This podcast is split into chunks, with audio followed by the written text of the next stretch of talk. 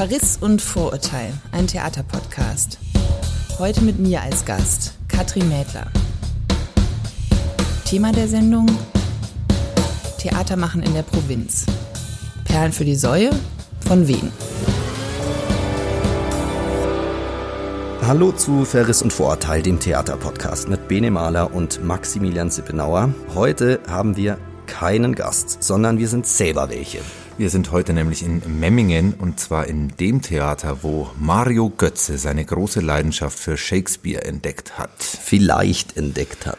Ja, oder zumindest entdecken hätte können, denn Memmingen hat neben Flughafen und Autobahnkreuz vor allem ein wahnsinnig gutes und stilsicher restauriertes Theater, das Landestheater Schwaben. In Deutschland gibt es ja knapp 150 städtische und staatliche Theater, dazu über 1000 freie Theater und jeden Abend steigen also überall im Land hunderte Menschen auf die Bretter. Doch in der Blase redet man eigentlich nur über München, Berlin und Hamburg. Warum das so ist und warum sich das ändern sollte, darüber reden wir heute mit der Intendantin des Landestheaters Schwaben, Katrin Mädler. Hallo und danke, dass du uns eingeladen hast. Ja, super gerne. Katrin Mädler ist die Frau, die im Schatten der großen Bühnen einen extrem bemerkenswerten Job macht. Für alle, die sie noch nicht kennen, eine Vorstellung von Anna Landefeld. Es gibt die, die drehen sich selbst zerstörerisch durch den ewig diskursiven Theaterfleischwolf. Und es gibt Katrin Mädler. Als Intendantin slash Regisseurin wacht sie seit nunmehr drei und noch mindestens zwei Spielzeiten über das Landestheater Schwaben in Memmingen. Memmingen also für Katrin Mädler, akademische Globetrotterin, eine Frau von Welt. Und manch einer mag sich da am Kind kratzen und fragen, wie man um Karsdorfs Willen ausgerechnet in Memmingen landen kann. Aber Katrin Mädler ist kein Kind von Firlefanz. Sie inszeniert Stücke, aber niemals sich selbst. Sie macht einfach. Das mag auch ein wenig an ihrem Kulturmanagementstudium liegen, in dem man lernt, wie man mit dem auskommt, was halt so da ist. Und auch daran, dass Memmingen glücklicherweise und trotz Flughafen weit genug weg ist von den Dauerschleifen dauerlabernder Theatersnobs aus den Großstädten. Ja, Mittlerweile ist es sogar eher so, dass Katrin Mädler die übersättigten Geister zu sich lockt ins Allgäuer Hügelidyll, in die als ach so provinziell verschriene Provinz zu den Lost Places Theater Deutschlands. Ja, ja, ihr Theatermenschen dieser Welt. Schaut auf diese Frau. Ja, Katrin, wir haben es gerade gehört, du bist viel rumgekommen. Zum Beispiel warst du auch in den USA, aber jetzt nicht klassisch in New York oder Chicago, sondern in Cincinnati, Ohio. Und Ohio, das ist ja der Bundesstaat mit der kahlen Rosskastanie als Wappenpflanze, ist jetzt eher eine Region, auf die die US-Metropoliten ein bisschen herabschauen. Hattest du eigentlich schon immer ein Fable für etwas abseitigere Orte? Ui, eine gute Frage. Ähm, naja, also Nee, so würde ich, so, so würde ich das per se nicht sagen. Aber die abseitigen Orte haben ja oft ganz besondere Qualität und Intensität auf eine Weise. Und in Ohio habe ich damals tatsächlich so eine wunderbare Grundausbildung in Stücke lesen, Theatermanagement, selber spielen und äh, inszenieren eigentlich auch bekommen. Also das war eine kleine Uni, die aber ein eigenes Theater hatte, so ein Studierendentheater. Theater und wo man auch schon so ein bisschen wie hier dann auch alles machen konnte und alles ausprobieren konnte. Und insofern war das irgendwie eine super Schule. Und Steven Spielberg kommt ja auch aus Ohio. ja. Also lernt man da auch erfolgreich erzählen? Vielleicht, ja. Also ich meine, erfolgreich erzählen, also erzählen finde ich ja am Theater einen ganz wichtigen Faktor. Geschichten erzählen, also ist so ein Klischee, aber das ist was, was hier natürlich auch total gut funktioniert. Also große, tolle Geschichten erzählen, das mögen die Leute hier auch wahnsinnig gerne. Und das ist, finde ich, ja wirklich eine Qualität von Theater, dass man sich quasi ums Feuer setzt und sich Geschichten erzählt oder sich erinnert. Das ist ja irgendwie auch so ein Stück der Magie, finde ich. Und äh, das, ja, das hat vielleicht Steven Spielberg auch in Ohio gelernt, wer weiß. Weiß. Und jetzt schürst du hier in Memmingen ein, lädst die Leute ans Lagerfeuer. äh, und wir sind gestern hier angekommen mit unseren Rollkoffer, also aus dem Bahnhof rausgegangen und dann wird man erstmal vom stillgelegten Kino empfangen. Dann geht man 350 Meter durch die Altstadt, die aussieht wie eine pittoreske Filmkulisse, biegt einmal um die Ecke und plötzlich steht da wie aus dem Nichts dieser riesige Bau des Landestheaters. Erinnerst du dich, wie du das erste Mal hier warst, das gesehen hast, was dir durch den Kopf ging? Ja, ich, also ich, ich finde das auch total bemerkenswert, dass in dieser kleinen Stadt es ein Theater gibt, was mitten in der Stadt ist. Also man muss die Tür nur aufmachen und kann hoffen, dass die Leute direkt reinmarschieren. Es ist ja irgendwie der viel begangenste Platz der Stadt, an dem wir sind. Ja, und ich war damals auch begeistert auch von dem modernen Bau. Also dieser moderne Anbau ist ja architektonisch großartig. Es ist alles total praktikabel. Man kann hier toll Theater machen. Und ja, es ist schon, also weil es eine Landesbühne ist, leistet sich Memming dieses Haus. Das ist natürlich irgendwie großartig, dass so eine kleine Stadt so einen großen, tollen Kulturort hat, an dem man richtig toll arbeiten kann. Das ist super. Und die Leute mögen das und lieben das und die Stadt steht so dazu. Also das ist irgendwie richtig toll hier, muss man sagen. Ja. Ja, vielleicht auch deshalb war ja diese Übernahme, als du das 2016 dann übernommen hast, keine Kleinigkeit. Denn im Landestheater davor hatte zwei Jahrzehnte lang ja, ein, ein Intendant und seine Frau, so mhm. äh, Herr und Frau Macbeth des Allgäus, könnte man sagen. Hier, hier, hier ihre Intendanz, in der SZ habe ich mal gelesen, der Intendant hätte ausgesehen wie ein durchtrainierter Theaterguru. Und ähm, die haben, glaube ich, diesen Umbau hier angestoßen, mhm. also sind auch für die Entwicklung des Theaters ähm, mhm. verantwortlich. Gleichzeitig haben sie auch ziemlich polarisiert. Und eine Anekdote, mhm. auf die wir gestoßen sind, war, dass vor dem Theater Frauen mit Stricknadeln demonstriert hätten, weil den Garderobierinnen verboten worden sei, während der Stücke zu stricken. Katrin, was hast du denn hier für ein Haus eigentlich übernommen und vorgefunden? Naja, also man muss jetzt mal sagen, also das ist wahrscheinlich wirklich so ein bisschen so eine Provinzposse gewesen tatsächlich. Also ich war ja nicht dabei, ich habe es nicht erlebt. Also mein Vorgänger hat wirklich diesen tollen Neubau mit verantwortet. Also hat hier irgendwie einen super Theaterort mit geschaffen. Klar, er war 20 Jahre da, also kommt natürlich ein bisschen aus einer anderen Theatergeneration jetzt als wir und hat natürlich so in diesem Sinne auch das Theater geführt so. Und ich glaube, als wir gekommen sind, hat natürlich so ein bisschen wirklich wirklich auch ein Generationenwechsel stattgefunden. Ich habe vorgefunden, ein schon super dastehendes, gut geführtes Haus. Aber klar, äh, was nicht so viel passiert ist, ist äh, Zeitgenossenschaft. Also die haben schon auch neue Stücke und neue Dramatik gemacht, aber eben nicht so programmatisch. Und ich hatte so das Gefühl, man müsste das Haus wirklich noch viel mehr in die Stadt und zu den Leuten öffnen und dafür neue Formate erfinden. So, das hat hier vorher in dem Rahmen nicht so sehr stattgefunden, würde ich behaupten behaupten. Und das haben wir versucht. Dein Theater, das Landestheater, hat gerade den mit 75.000 Euro dotierten Theaterpreis des Bundes erhalten. Und zur Begründung war da zu lesen, das Landestheater Schwaben erlebt seit 2016 eine umfassende Erneuerung und Wiederbelebung. Die Intendantin Dr. Katrin Mädler und ihr Team katapultierten das Landestheater Schwaben wieder auf die Theaterlandkarte und zeigen, wie man auch in der sogenannten Provinz überregional aufmerksam Aufmerksamkeit generieren und gleichzeitig vor Ort das Publikum in verschiedensten Formaten an das Haus binden kann. Das liest sich doch wirklich sehr, sehr ja, schön. toll. Und ja. was, was da jetzt natürlich im Raum steht, Katrin, wie stellt man das an? Wie wird's gemacht? Also keine Ahnung, wir machen halt das Theater, was wir, was wir großartig und richtig finden. So, äh, nee, und was mich total freut in der Begründung, wir haben von Anfang an gesagt, klar, wir wollen total zeitgenössischen Spielplan haben, wir wollen junge Regisseure haben, die ästhetisch anspruchsvoll und herausfordernd sind. Wir wollen auf keinen Fall sozusagen, das kam ja in eurem Titel vor, wir wollen auf keinen Fall irgendwie Theater für eine scheinbar angenommene Provinz machen, sondern wir wollen das Theater machen, was wir auch nur machen können, nämlich ein Theater, was auch politisch ist, was sich mit Gegenwartsthemen auseinandersetzt und was wirklich auch neue Texte und andere Formen wagt so. Und wir fühlten uns tatsächlich ein bisschen mutig am Anfang. Wir haben so gedacht, ah, mal gucken, ob das so klappt. Und man muss sagen, also der, der zweite Aspekt sozusagen der Begründung, dass das wirklich auch in die Region hineinwirkt, dass das gelungen ist, das freut mich total. Und das liegt aber wirklich hier auch an den Leuten, also die tatsächlich von Anfang an wahnsinnig offen waren gegenüber diesem zeitgenössischen politischen Spielplan mit vielen Uraufführungen, mit wirklich Titeln, die man überhaupt nicht kennt,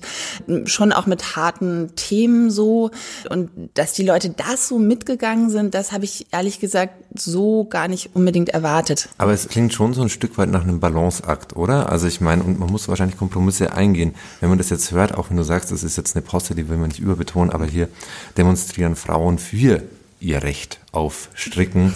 Das sind natürlich jetzt Diskurse, die würde man an der Volksbühne Berlin oder am, am, am Gorki oder an den Kammerspielen nicht unbedingt finden. Jetzt bist du promovierte Theaterwissenschaftlerin, du diskutierst auf Panels über Diversität, äh, Gendergerechtigkeit und plötzlich kommt man hierher und merkt, ja, den Menschen hier brennen vielleicht auch andere Themen unter den Nägeln. Wie war das für dich oder wie hast du das empfunden? Ja, ich glaube ehrlich gesagt gar nicht so sehr, dass das stimmt eigentlich. Also man darf nicht arrogant hergehen und das Publikum unterschätzen. Also es wäre auch total unfair, weil also wir führen hier äh, Publikumsgespräche, die sind äh, auf genau dem gleichen Niveau, natürlich vielleicht dann im, im Detail mit anderen Schwerpunkten, aber auf dem gleichen Niveau, wie wir sie in Nürnberg am Theater geführt haben oder in Münster. Gut, Münster ist jetzt nochmal ein Spezialfall, da war ich vorher.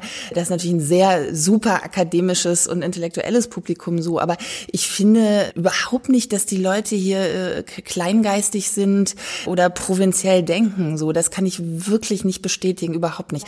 Also ich weiß gar nicht, ob es ein Kompromiss dann immer ist, sondern man versucht ja eine Beziehung zum Publikum zu entwickeln, so und das ist total ein Prozess natürlich, der aber finde ich dann gar nicht unbedingt was mit Kompromiss zu tun hat, sondern es geht ja irgendwie um so ein sich gegenseitig kennenlernen, zu gucken, wo kommt man ins Gespräch, wo trifft man sich, wo sind die Emotionalitäten und das ist irgendwie ja das Tolle an Theater machen und weshalb natürlich Theater machen an jedem Ort dann auch ein bisschen anders ist, weil, weil man andere Leute vorfindet und mit denen gemeinsam, glaube ich, andere Themen so findet. Ja, das dann, dann umgekehrt gefragt, mhm. was, was wären denn so die Themen, mit denen du jetzt vielleicht gar nicht so wirklich gerechnet hast, die du hier mitbekommen hast und die auf dein Theater rückwirken? Also ich finde das natürlich schon lokale Themen, die wirklich hier was mit Geschichte oder mit der Realität vor Ort zu tun haben, dass die natürlich irgendwie nochmal so eine besondere Relevanz entwickeln. So. Beispiel ja, zum Beispiel, also genau, wir haben zum Beispiel letztes Jahr haben wir Nebel im August gemacht. Das war eine Uraufführung. Da geht's um die Krankenmorde der Nationalsozialisten in Irsee, Kloster Irsee, was ja hier in der Nähe ist, was damals eine der, der Tötungsanstalten äh, war. Darüber haben wir äh, aus dem Roman von Robert Domes hat John von Düffel da ein Stück geschrieben.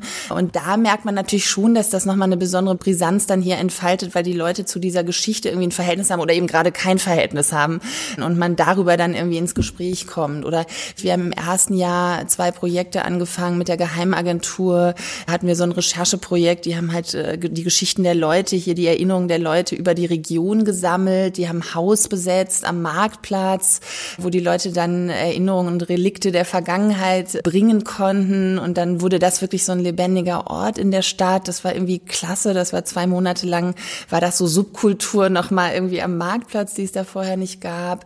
Und dann muss ich sagen, klar, wir haben vorhin schon über Geschichten gesprochen. Also ich merke so oder wir haben so festgestellt, dass bei den bei neuen Stücken oder neuen Texten, dass die Leute es hier schon besonders mögen eben wirklich noch große Geschichten zu hören. So, wir haben zum Beispiel bis jetzt hier noch keine Jelinek gemacht, weil ich so ein bisschen das Gefühl habe, unser Publikum tatsächlich mit so Sprachstücken vielleicht ein bisschen weniger anfangen kann, als jetzt zum Beispiel mit der britischen oder amerikanischen Dramatik, die ich selber ja auch äh, super gerne mag. Also die Emotionalität von Theater irgendwie sehr mögen. So, was sich aber auch total ehrlich gesagt mit meinem Interesse trifft. So, ne?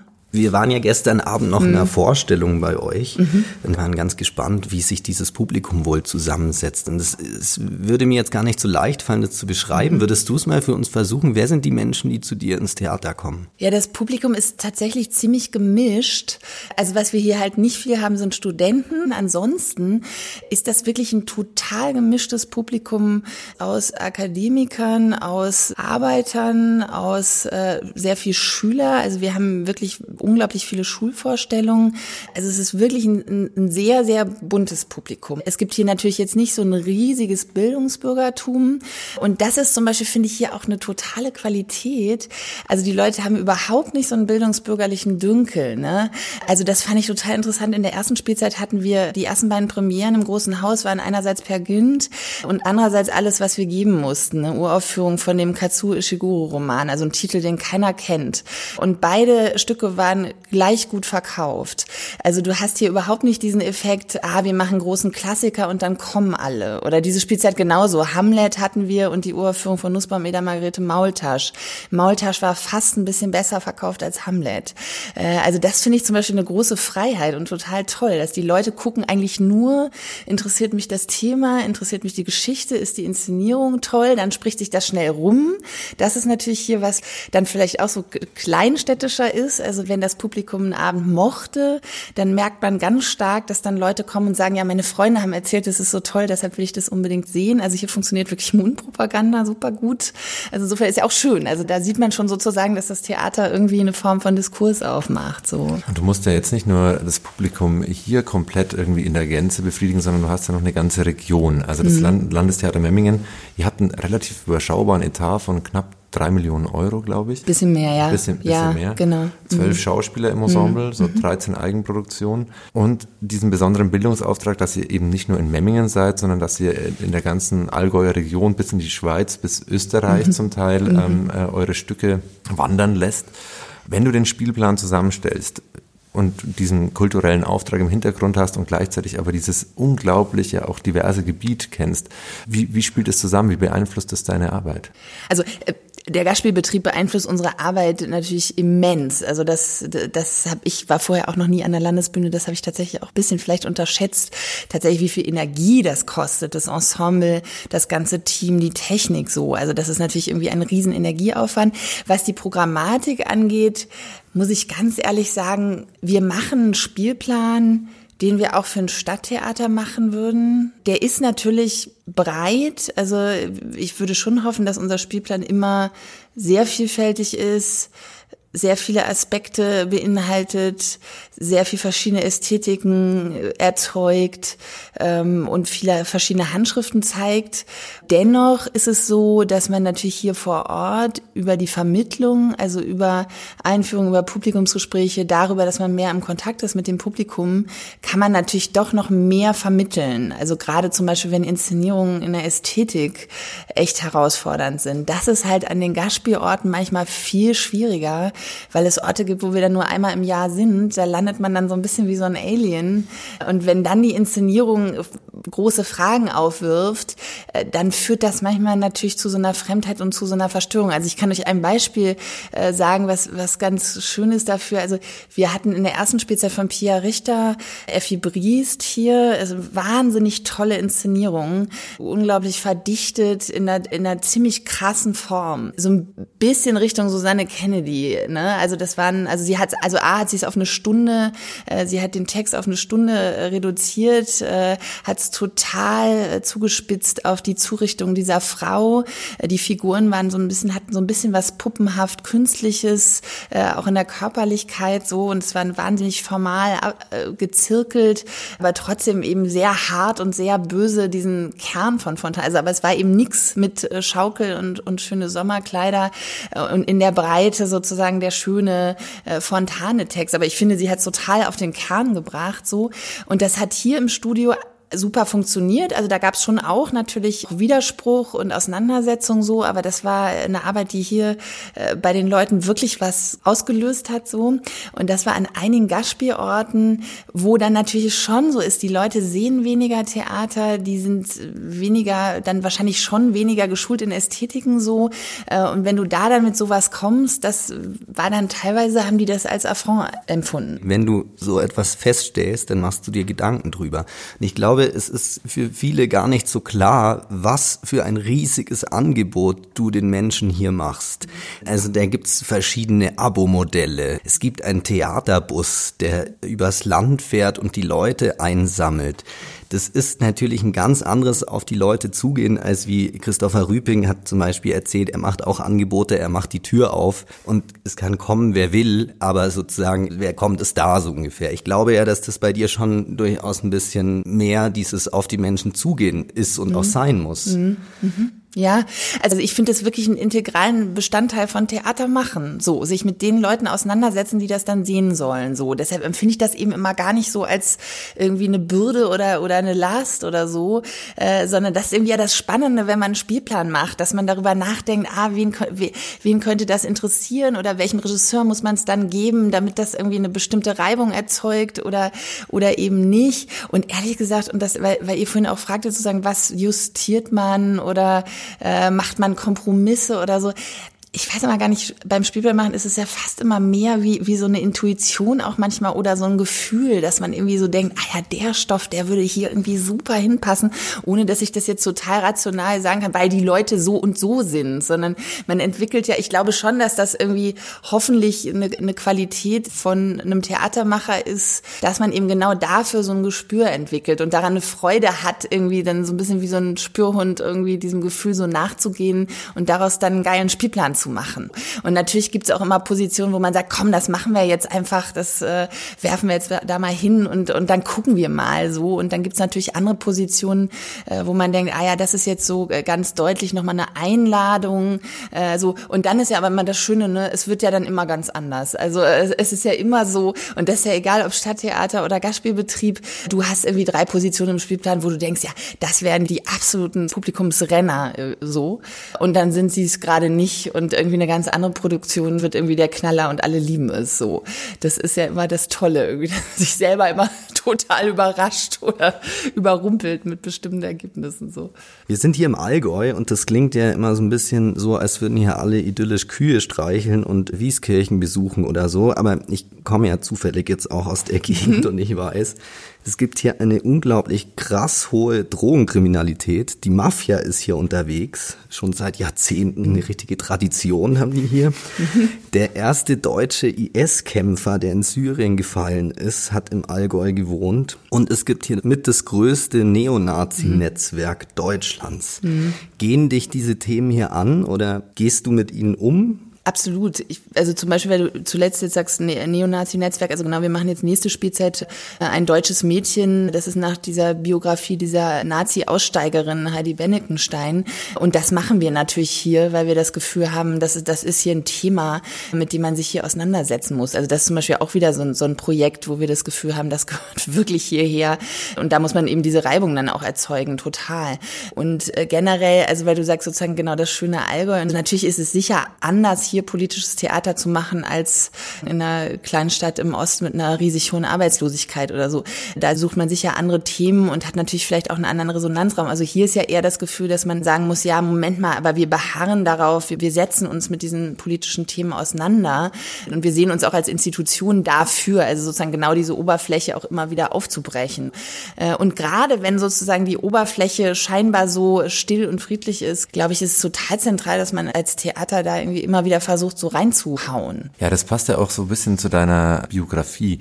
Du hast eine Doktorarbeit geschrieben mit dem wunderbaren Titel Broken Man, sentimentale Melodramen der Männlichkeit. Mhm. Und jetzt stelle ich mir dich gerade so vor, wie du hier am Bahnhof entlang gehst und die Boys hier hören.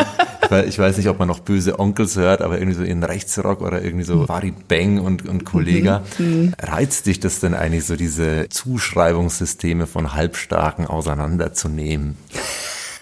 die Halbstarken hängen immer hinter unserem Theater rum jeden Tag. Und äh, naja, ich meine, das ist ja irgendwie leider ein schwieriges Publikum für uns, was wir, glaube ich, kaum je, kaum je erreichen können. Aber man, man gibt ja nicht auf. Aber darf ich deine Frage komplett umdrehen, weil Thema Männlichkeit, ne?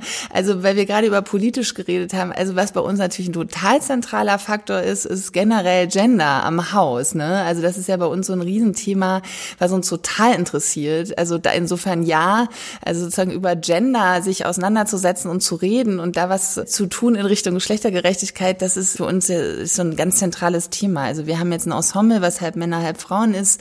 Wir haben wahnsinnig feministisch engagierte Schauspielerinnen, die eigene Projekte machen.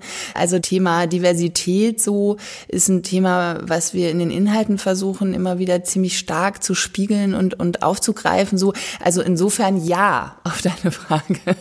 ja. Wir haben ja das am Anfang schon gesagt, trotzdem steht dieses Haus natürlich so ein bisschen im Schatten. Ne? Memmingen verbindet man doch noch zuerst mit Mario Götze und dem Flughafen.